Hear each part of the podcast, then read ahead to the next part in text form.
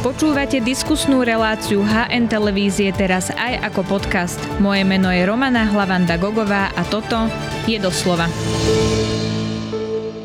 Nový splnomocnenec vlády Peter Kotlár má preverovať manažment pandémie, preverovať pritom chce, či vôbec išlo o pandémiu, aké otázky COVID-19 vyvolal, pýtať sa budem lekára, ktorý pracoval na covidových oddeleniach. Petra Savaku, vítajte v relácii doslova. Dobrý deň, ďakujem veľmi pekne za pozvanie. Ja som rada, že ste prišli, pán Sabaka. Tak Peter Kotlár sa stal o, známym ešte v čase pandémie na tej dezinfoscéne aj kvôli vyjadreniam, ktoré mal o pandémii. On napríklad povedal aj to, že pandémia je fake, alebo že ten vírus je biologická zbraň, ktorú vyvíjali vojenské uh, satanistické základne. Čo na to hovoríte, že takýto človek bude prešetrovať pandémiu? Uh-huh. No, uh, ja by som sa pokúsil do toho nemie, alebo ne, nerobiť z toho ešte viacej politickú tému, ako je a skúsiť sa vyjadrovať v odbornej rovine, lebo ja osobne si myslím, že z odborných otázok by sa nemali robiť politické témy a možno, že problém, jedným z problémov počas pandémie bolo aj to, že sa teda z uh, odborných otázok týkajúcich sa pandémie často politické témy robili, čo mm. asi nebolo úplne šťastné. Takže skúsim to udržať v takej, v takej odbornej, odbornej rovine. No, e, e, čiže ja sa nejako k tej personálnej k tomu, k tej personálnej stránke, e, teda k tomu obsadeniu vyjadrovať nebudem, ale čo sa týka tých odborných otázok, ktoré by, malo byť preše, ktoré by mali byť prešetrované, alebo ktoré vyvstávajú z, so vznikom, vznikom tejto komisie. Čo sa týka významu pandémie a o to, či išlo naozaj o, o, o alebo že či význam pandémie nebol nadnesený ne, umelo, hej, lebo teda to bol, to bol jeden z, z takých pretriasaných, tiež jedna z pretriasaných tém počas mm-hmm. pandémie aj po nej, tak uh, podľa odhadov uh, zomrelo behom pandémie uh, priamo v spojitosti s ochorením COVID-19 navyše 14 miliónov ľudí celosvetovo hej, um, minimálne, hej. A teraz hovoríme o nadbytočných úmrtiach. To nehovoríme o úmrtiach ľudí, ktorí možno zomreli na ochorenie COVID-19, ale zomreli by počas toho obdobia z nejakej inej príčiny, povedzme kvôli onkologickým chorobám, kardiovaskulárnym alebo iným infekciám a tak ďalej. To sú ľudia, ktorí zomreli len kvôli, kvôli ochoreniu COVID-19.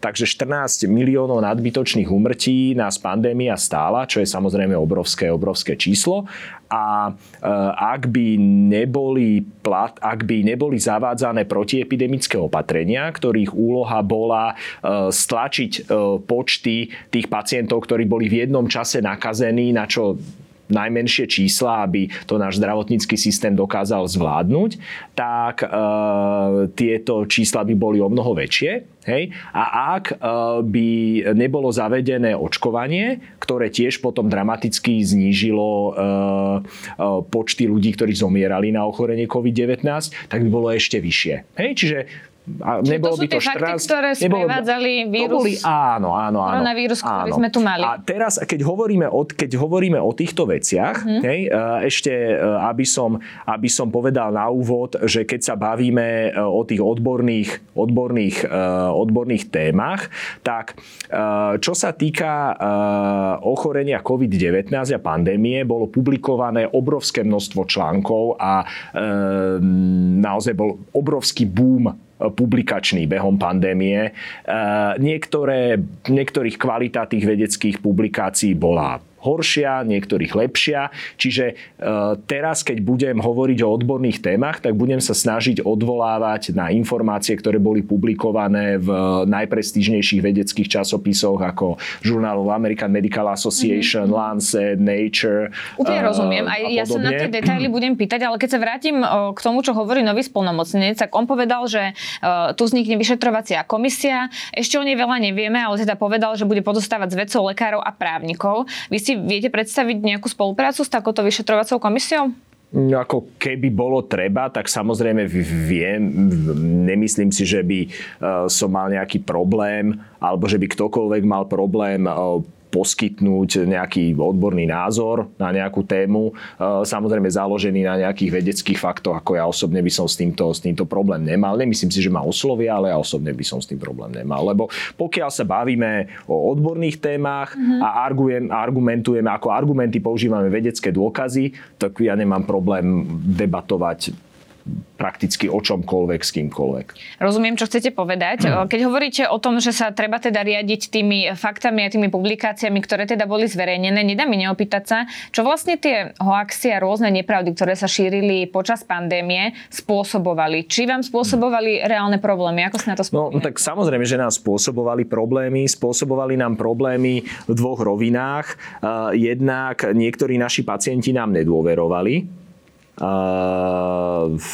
to, čo bolo, čo bolo samozrejme nepríjemné a stiažovalo nám to prácu. A viedlo to dokonca k tomu, že niektorí pacienti odmietali liečbu. Hej, vďaka Bohu ich bolo málo, ale stávali sa také prípady. No a e, ešte to, mm, a tá druhá rovina, v ktorej to e, robilo problémy, e, bolo to, že mnohé dezinformácie viedli k, viedli k odmietaniu protiepidemických opatrení, čo potom viedlo k tomu, že sa nakazili a ochoreli teda ľudia, ktorí, ktorí inak nemuseli, ak by, mhm. tie protie, ak by bola vyššia compliance, ak by boli lepšie dodržované protiepidemické opatrenia. No a následkom tej, toho ochorenia zomreli alebo, alebo trpeli v nemocnici, čo je mm, samozrejme veľká tragédia z toho, z toho ľudského pohľadu. Hej? A z hľadiska poskytovania zdravotnej starostlivosti sme my potom mali e, väčší problém tých pacientov absorbovať a o, všetkých sa postarať e, a robili, robili sme to s vypetím síl a do veľkej miery sa nám to darilo, ale bolo to pomerne náročné. Mm-hmm. No Peter Kotlar spochybňuje očkovanie, on tvrdí, že nie je zaočkovaný dokonca ani povinnými vakcínami, ktoré by teda mal mať ako zdravotník, on je teda lekár, ortopéd a mal ich absolvovať a že zaočkované nie sú ani jeho deti povinnými vakcínami. Bol vlastne vedecký alebo je vedecký konsenzus um, alebo lekársky, že bolo potrebné očkovanie, aby sme zvládli koronavírus a celú tú pandemickú situáciu? Samozrejme, samozrejme. Uh, ako je je, v prestížnych časopisoch bolo odpublikovaných množstvo článkov, ktoré podporujú tvrdenie, že vakcíny zachránili obrovské množstvo životov behom, behom pandémie a že e, teda odporúčanie plošného očkovania, teda odporúčanie očkovania pre každého, pokiaľ tá vakcína nie je kontraindikovaná, bolo správnym rozhodnutím. Hej, takých, takých, e, takých článkov je veľa a tie články sú založené na, na nejakých vedeckých štúdiách alebo na modelovaní a, a, a, a tak ďalej. Mm-hmm. No a, a jeden takýto článok odhaduje, hovorili sme o tých 14 miliónoch, miliónoch mŕtvych ano. behom pandémie, tak jeden takýto článok tiež publikovaný publikovaný v prestížnom časopise, hovorí, že eh, vakcíny len behom prvého roka ako bolo zavedené o očkovanie e, proti ochoreniu COVID-19, zachránili 14 miliónov ľudí. Hej? Zachránili 14 miliónov životov. A to teraz hovoríme len o mŕtvych. Nehovoríme o ľudí, ľuďoch, ktorí boli tými vakcínami uchránení pred tým, že museli byť hospitalizovaní, alebo že mali nejaké zdravotné komplikácie, Čiže alebo že majú nejaké trvalé následky, alebo mm. že mali následky niekoľko týždňov alebo mesiacov po prekonaní a tak ďalej a tak ďalej. Hej? Čiže to hovoríme len o zachránených životoch. Čiže, čiže podľa, podľa, mm, podľa štúdie, ktorá bola publikovaná v prestížnom časopise, e, môžeme tvrdiť, že vakcíny len behom jedného roka toho, toho e, očkovania zachránili toľko ľudí, koľko zomrelo navyše e, počas, počas pandémie. Mm-hmm. Čiže 14 miliónov. No, pred vymenovaním splnomocnenca premiér Robert Fico povedal, musíme sa dôsledne pozrieť na COVID, jeho nezvládnutie, 21 tisíc mŕtvych, nezmyselné nákupy a očkovanie s tragickými dôsledkami. Ja sa chcem pýtať na to očkovanie s tragickými mm-hmm. dôsledkami, lebo potom na druhej strane tu máme rok 2023, kde Nobelovú cenu získali dvaja veci, ktorí vlastne vyvinuli mRNA vakcínu proti covidu, tak ako sa v tom má bežný človek vyznať, keď na jednej strane tu máme prestížnu Nobelovú cenu, ktorú získali títo veci a na druhej strane tu máme premiéra, ktorý hovorí o očkovaniach s tragickými dôsledkami. Uh-huh. No, e, takto zase v tej, v tej odbornej a vedeckej rovine. A predtým, než vakcíny boli schválené a schválila ich EMA a v USA FDA, tak e, prešli tromi fázami vedeckého, vedeckého skúšania, teda pardon, e, klinického skúšania, e, kde sa stále teda testovali na väčšie a väčšie vzorke ľudí. No a na základe tej tretej fázy klinického skúšania sa zistilo, že efektívne dokážu zabrániť infekcii, efektívne dokážu zabrániť ťažkému priebehu a že nemajú, nemajú nežiaduce účinky iné ako v porovnaní s inými vakcínami. Hej? To boli tie tri fázy klinického skúšania. Potom sa vakcíny začali používať a e, začali byť dostupné, e, začali byť dostupné štúdie e, zo sledovania toho veľkého množstva zaočkovaných pacientov a zo sledovania nežiadúcich účinkov alebo potenciálnych nežiadúcich účinkov vakcín a zo sledovanie takej tej efektivity v skutočnom svete. Svete. Mm-hmm. Hej? No a takýchto štúdí je pomerne veľa. Hej? A e, vďaka ním už vieme, že teda to očkovanie bolo naozaj účinné a že teda zachraňovalo životy, k tomu, sme, k tomu som sa už vyjadril predtým. A vieme aj to, že tie vakcíny nemajú nejaké neočakávané, e, ako, ako to volali niektorí ľudia, strednodobé alebo dlhodobé nežiaduce účinky e, v porovnaní s inými vakcínami, ktoré boli doteraz používané. E, čo sa týka vakcín, vakcíny od e, firmy AstraZeneca, to bola tá na, založená na, na, e, na DNA vírusoch, mm-hmm. využívala DNA vírus ako vektor, tak um, tam bolo preukázané, že môže spôsobiť trombózu venozných splavov, veľmi raritnú komplikáciu, veľmi, veľmi raritnú a len u mladých ľudí, poväčšinou, poväčšinou u žien. Preto sa na Slovensku tieto vakcíny prestali používať. Hej? Ako náhle bolo preukázané, že že e, takéto raritné nežiaduce účinky sa môžu vyskytnnúť, tak sa tie vakcíny de facto od AstraZeneca prestali, prestali, na, Slovensku, prestali na Slovensku používať. Hoci EMA vtedy ešte, ešte tvrdila, a, že benefit prevyšuje riziko, pretože to bola pravda. Mm-hmm. Benefit v tom čase prevyšoval riziko. Ale keďže my sme mali na výber Ale mali sme na výber, mali sme na výber bezpečnejšie vakcíny, tak sme používali bezpečnejšie. Ono benefit prevyšoval riziko už len kvôli tomu, že samotný koronavírus môže spôsobiť tieto trombózy venozných e, teda e, splavov v mozgu, sinusov e, a že to riziko pri, pri, pri tej očkovacej látke je, je, je nižšie. Hej? Čiže už len preto sme vedeli, že benefit prevyšuje riziko v tej dobe, ale používali sme bezpečnejšie, čiže to sú tie DNA vakcíny, teda založené na, na tých adenovírusoch.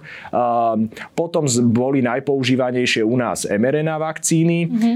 Pri tých mRNA vakcínach jediný nežiaduci účinok, taký iný ako treba z bolesť v mieste v pichu alebo zvýšená teplota a tak ďalej, bol preukázaný, bol preukázaný, že môžu spôsobovať zápal srdcového svalu, myokarditídu, čo znie síce hrozivo, samozrejme, keď to počuje like, len treba si uvedomiť, že myokarditídu e, môže vyvolať akákoľvek vírusová choroba, Hej, a stáva sa to čas od času. Aj bežná chrípka môže vyvolať myokarditídu a COVID-19 veľmi často vyvoláva myokarditídu. Mm-hmm. Hej, a že tieto myokarditídy sa môžu veľmi zriedkavo, veľmi zriedkavo vyskytovať u mladých mužov, a um, u starších pacientov sa vlastne nevyskytujú vôbec, môže sa vyskytovať zriedkavo u mladých mužov a spravidla sú nezávažné, nevyžadujú nejakú, nevyžadujú treba hospitalizáciu mm-hmm. na mhm, jednotke mm-hmm. intenzívnej starostlivosti nejaký dlhší čas alebo podobne.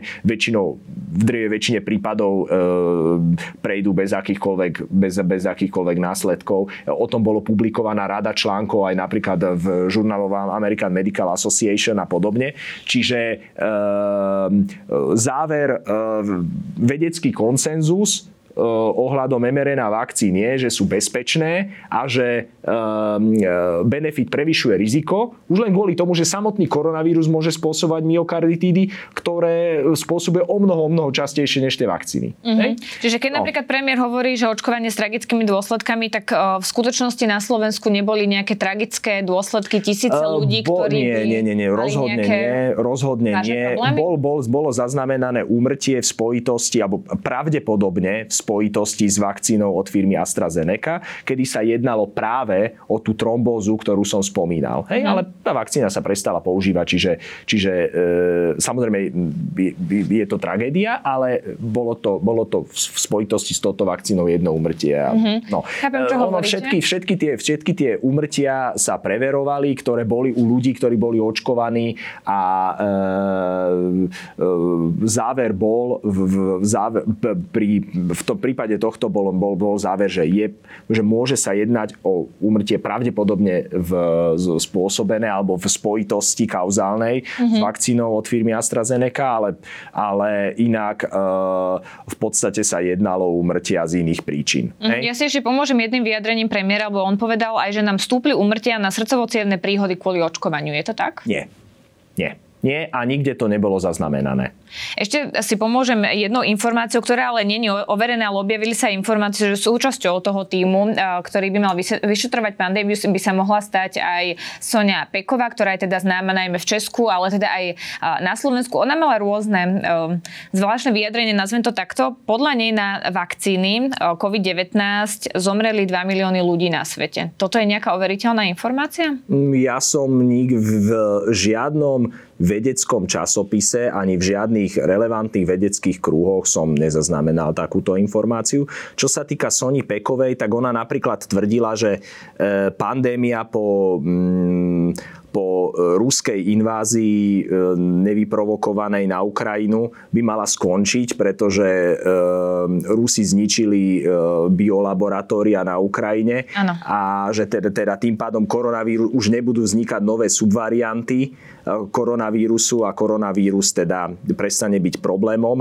E, ako si sa to nejak nepreukázalo, stále nové subvarianty koronavírusu vznikajú. No, myslím, že povedal, a... že treba aj modliť za Vladimíra Putina práve preto, že zbombardoval tieto laboratória. No tak ja myslím, že to hovorí samo za seba. E, no a e, ako jasne myslím, že ona bude, bude súčasťou, uh, súčasťou tejto komisie. No ďalej, uh, ešte by som sa chcel vyjadriť k tým, k tým vakcínam a umrtiam, mm. napríklad kardiovaskulárnym spojitosti s vakcínou. Boli robené štúdie, tie na tie real life, hej, že už po zavedení očkovania, ktoré sledovali ľudí jednak zaočkovaných a jednak nezaočkovaných a sledovali, ako často u nich vznikajú kardiovaskulárne príhody, trebars. Mm. Hej? Infarkty myokardu, e, embolie, e, cievne mozgové príhody a podobne. No a zistilo sa, že u tých zaočkovaných nejaké vznikajú a u tých nezaočkovaných tiež nejaké vznikajú a nie je medzi nimi žiaden, a v tom počte nie je žiaden štatisticky významný rozdiel. Mm-hmm. Hej? Čiže samozrejme občas sa stane, že nejaký zaočkovaný dostane infarkt, rovnako ako sa sem tam stane, že nejaký nezaočkovaný dostane infarkt. Hej? Ale e, rozdiel v tej pravdepodobnosti, že zaočkovaný dostane infarkt oproti tomu e, nezaočkovanému, že dostane infarkt je nula hej, v konečnom dôsledku. A máme to overené na, na, obrovskom počte, na obrovskom počte očkovaných, čiže vieme, dnes môžeme e, s čistým svedomím vyhlásiť, že očkovania nespôsobujú infarkty, nespôsobujú cievne mozgové inf, e, príhody, nespôsobujú e, e, plúcne embolie a podobne, pretože to máme overené na veľkých, veľkých skupinách pacientov. Bola robená napríklad aj štúdia, ktorá sledovala výskyt kardiovaskulárnych príhod od u tých ľudí, ktorí sa dali očkovať pred tým, ako sa dali zaočkovať a potom, ako sa dali zaočkovať a tiež nenašla vôbec žiaden rozdiel. Hej? Čiže vplyv vakcín na incidenciu kardiovaskulárnych ochorení nebol preukázaný. Hej? Mm-hmm. Čiže uh, tvrdenie, že, že vakcíny spôsob proti koronavírusu spôsobujú infarkty a spôsobujú zvyššiu úmrtnosť na infarkty sa nezakladá na pravde. Mm-hmm.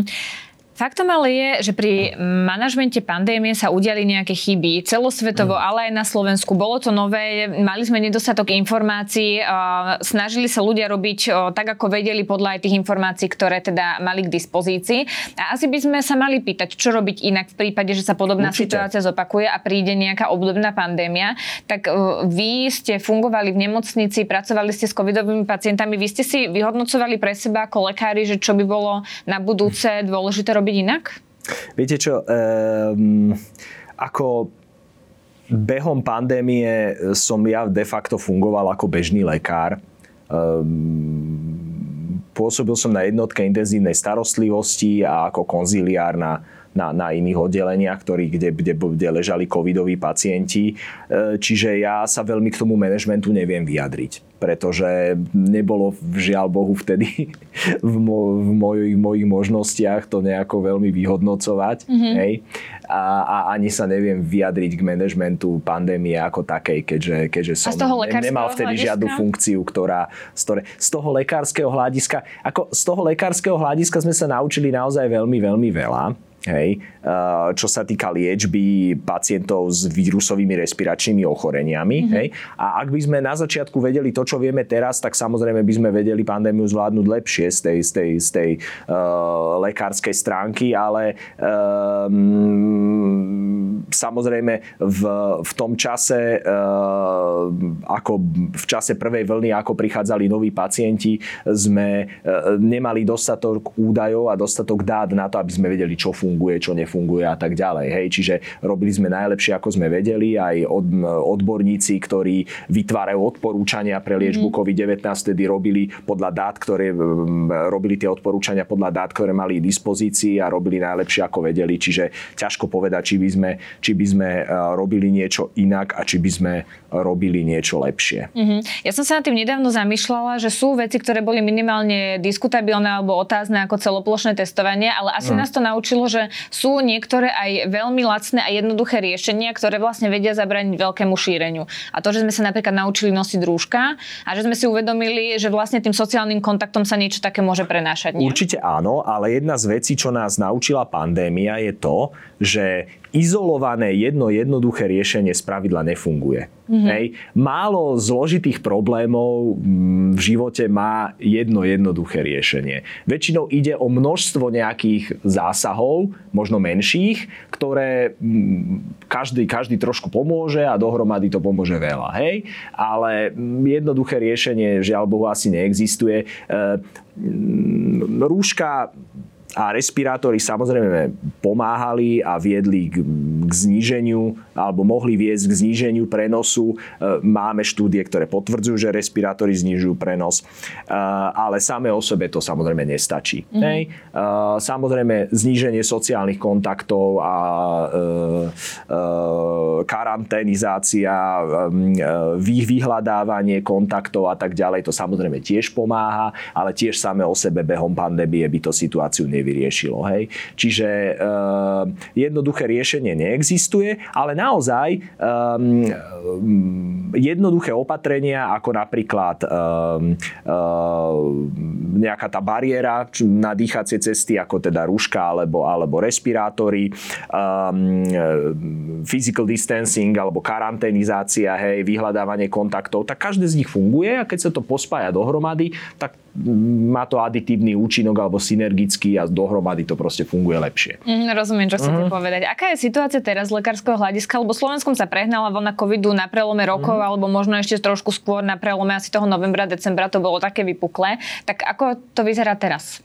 Uh, áno. No uh, pred Vianočnými sviatkami a počas Vianočných sviatkov sme tu mali pomerne silnú vlnu koronavírusu, alebo teda ochorenia COVID-19, ktorá viedla k tomu, že v nemocnici pribúdali pacienti s ťažkým priebehom, ale v podstate takmer výlučne sa jednalo o ľudí, ktorí boli uh, buď seniory s množstvom pridružených diagnóz, ľudia okolo 80 do dokonca 90 rokov, ktorí mali cukrovku, kardiovaskulárne ochorenia a tak ďalej, alebo potom ľudia, hoci aj mladší, ale so závažnou poruchou imunity, napríklad ľudia po transplantácii orgánu, mm-hmm. uh, s leukémiou po transplantácii kostnej drene a tak ďalej a tak ďalej. Čiže takíto ľudia stále končili v nemocnici, a niektorí z nich žiaľ Bohu aj zomierali, pretože mm, mali ťažký priebeh, e, ich imunitný systém sa nedokázal s infekciou vyrovnať, nedokázal tú infekciu izolovať,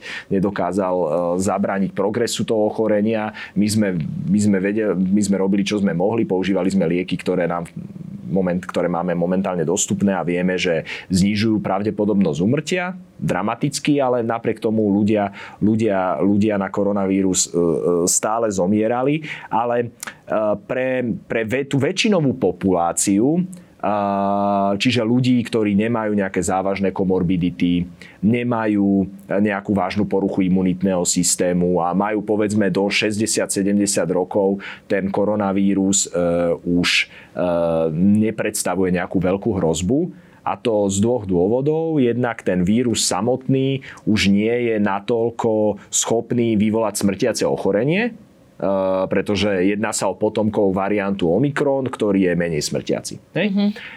Ako veľmi niekoľkonásobne, ako nevieme koľkonásobne, hej.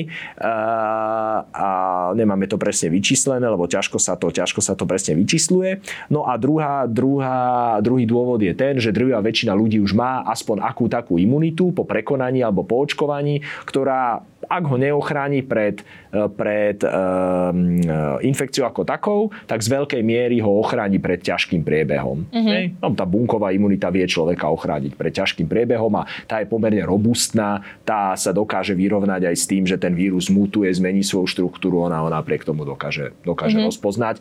No len takéto zimné vlny tu zrejme budeme mať asi každý rok a budeme sa s tým musieť, musieť vedieť vyrovnať. No a tá zimná vlna ešte stále prebieha, že teraz máte stále aj u vás hospitalizovaných pacientov s covidom, alebo sú to skôr ľudia, ktorí sú nakazení napríklad chrípkou?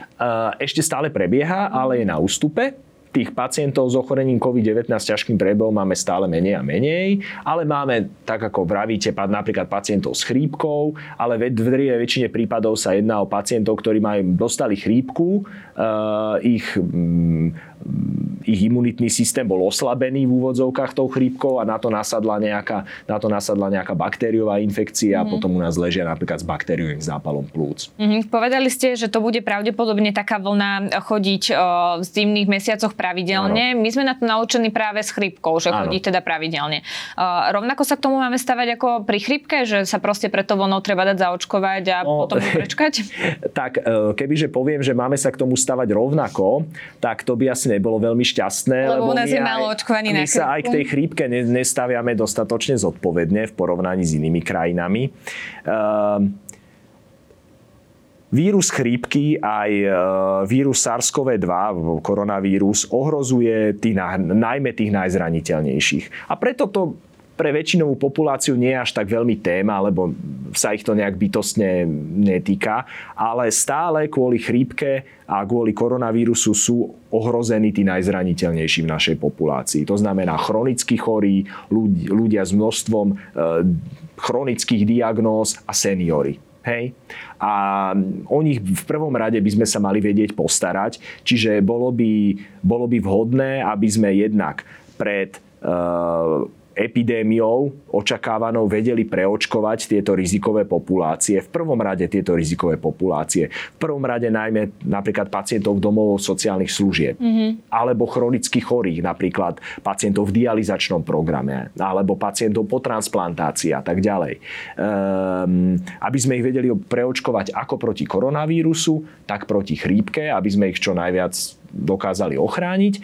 No e, potom by sme mali mať e, dostatočne robustnú e, ambulantnú starostlivosť zabezpečenú, aby sme sa vedeli ambulantne o týchto pacientov postarať, pretože dnes im vieme predpísať lieky, ktoré ak budú užívať, tak veľmi výrazne sa zníži riziko, že budú potrebovať nemocnicu. Antivirotika? Ako v, antivirotika. Ako v prípade chrípky, máme antivirotika proti chrípke, tak v prípade COVID-19 máme antivirotika proti ochoreniu COVID-19. Hej? Čiže e, aby sme ambulantne týmto pacientom vedeli pomôcť, aby sme vedeli pomôcť ambulantne aj v prípade toho, ak by mali komplikácie, napríklad nejakú bakteriálnu pneumóniu alebo niečo podobné. Mm. Hej? No a samozrejme potrebujeme aj dostatočné, dostatočné e, kapacity v nemocniciach, aby sme sa vedeli, aby sme vedeli behom epidémie týchto pacientov absorbovať, tých, ktorí potrebujú hospitalizáciu, pretože napríklad potrebujú kyslík alebo potrebujú dostávať nejaké infúzne lieky, napríklad infúzne antibiotika alebo infúzne antivirotika alebo, alebo e, systémové kortikoidy a tak mhm. ďalej pri, pri, v prípade ochorenia COVID-19. E, čiže toto sú, toto sú všetko veci, s ktorými, ktoré do budúcna by sme asi mali vyriešiť, aby sme vedeli zaistiť zaistiť, že e, každoročne bude o pacientov s koronavírusom a s, s chrípkou, ktorí to budú potrebovať dostatočne postarané. A relatívne mladí, relatívne zdraví ľudia by sa teda mali očkovať pravidelne pred týmito vlnami. Keď už budeme mať zaočkovanú túto rizikovú populáciu, tak by mala asi nastúpiť potom tá mladšia, ktorá sa s nimi teda stretáva. Mm. Je s nimi Ako ja, ja opäť sa budem uh, opäť sa budem odvolávať na vedecký konsenzus a na to, čo hovoria autority a nebudem hovoriť to, čo si myslím ja, hoci si myslím to isté samozrejme. Ale uh, keď sa odvorávam na vedecký konsenzus a autority, tak v podstate ako očkovanie proti chrípke, tak očkovanie proti koronavírusu je ako FDA, tak EMA, aj Svetovou zdravotníckou organizáciou, aj odbornými spoločnosťami veľkými odporúčané de facto pre všetkých. Pretože u všetkých pacient, u všetkých ľudí ten benefit uh, prevažuje prevažuje nad rizikami. A to je dôležitá informácia. Áno, a čo, čo, sa týka, čo sa týka ale toho, kto najviac profituje z toho očkovania, tak najviac z neho profitujú tí ľudia, ktorí sú najzraniteľnejší. Mm-hmm. To znamená chronicky chorí, a seniory a ľudia s, s poruchou imunitného systému. Ešte poďme k jednej téme, pretože vy ste za svoje činy počas pandémie, to ako ste sa vyjadrovali a to ako ste bojovali, získali ocenenie Biela vrana. Ja si mhm. teda spomínam, že vy ste si prešli aj viacerými súdnymi spormi, myslím, že s viacerými predstaviteľmi Hnutia republika. A. V akom štádiu sú vlastne tie súdne spory? Viete čo, od, e, zatiaľ, zatiaľ v takom vyčkávacom, hej? Teda e, v, nie v Niektoré tie súdne spory uh, už boli, teda sú, sú na krajskom súde, mm-hmm. hej, uh, teda že bol, rozhodol, rozhodol ten prvostupňový súd a došlo k odvolaniu, či je to na krajskom súde a niektoré sú stále na tom prvostupňovom a nejaký veľký update oproti, oproti tým posledným info, e, medializovaným informáciám nemám, ale uh, väčšinu sme teda vyhrali. No. Mm-hmm. Trvá to už dlho, tie, ktoré ešte teda nie sú vyhraté na váš vkus? Je aj na môj vkus, viete čo, na môj vkus, ťažko povedať, či to trvá dlho. Uh, nemyslím si, že to trvá dlho. Netrvá to natoľko dlho, že by sme nemali chuť nejako ďalej, ďalej sa tým zaoberať a ďalej bojovať. Rozumiem úplne, čo tým myslíte. Ešte mám záverečnú otázku, lebo je treba povedať, že počas pandémie sme tu mali veľa odborníkov, uh, myslím tým aj vás, ale viacerých tiež ďalších, ktorí sa vyjadrovali, trpezlivo vysvetľovali, upozorňovali, prinášali práve do tej diskusie fakty a hovorili o vedeckých štúdiách, ktoré dokazujú to, to čo tvrdíte a to, čo hovoríte. A ste si niekedy povedali, že či to nebola chyba vlastne ukázať svoju tvár takto verejne, keď všetci vedia, kto je vlastne Peter Sabaka, vedia vás identifikovať na ulici, že Viete, to čo? bolo veľmi ťažké a zložité obdobie, keď sa nadávalo Ako, na lekárov. Určite, určite áno, určite som si to niekedy povedal, ale viete, ono je také, že um, ono je v prvom rade dôležité, že keď dôjde na lámanie chleba, je dôležité, aby človek e, mal pocit, že robí správnu vec. A že robí to, čo môže pre, pre dobrú vec. No. A ako ja nehovorím, že to bol nejaký veľký prínos alebo niečo podobné, v žiadnom prípade by som teraz odhliadnúť od toho, e, teraz odhliadnúť od toho, či to malo nejaký význam, čo som robil, alebo nemalo, pretože to je diskutabilné, tak e, ja si myslím, že som sa musel vyjadrovať e, k témam, o ktorých som si myslel, že by som sa mal vyjadriť a že by bolo dobré, aby zaznel, e, aby, aby zazneli informácie, ktoré majú nejaký relevantný vedecký, vedecký podklad. Mm-hmm. Hej. A myslím, že som to proste urobiť musel a tým pádom si myslím, že som sa asi rozhodol správne. Je milé, že ste skromní, ale myslím, že ocenenie Biela Verána dokazuje, aké to bolo dôležité. Ja vám ďakujem veľmi pekne, že ste si na nás našli čas. To bol lekár Peter pekne. Sabaka. Ďakujem za pozvanie. Ďakujeme, že nás počúvate aj vo forme podcastu. Ak chcete podporiť našu tvorbu a kvalitnú žurnalistiku, kúpte si digitálne predplatné HN. Choďte na hnonline.sk lomené predplatné. Ďakujeme.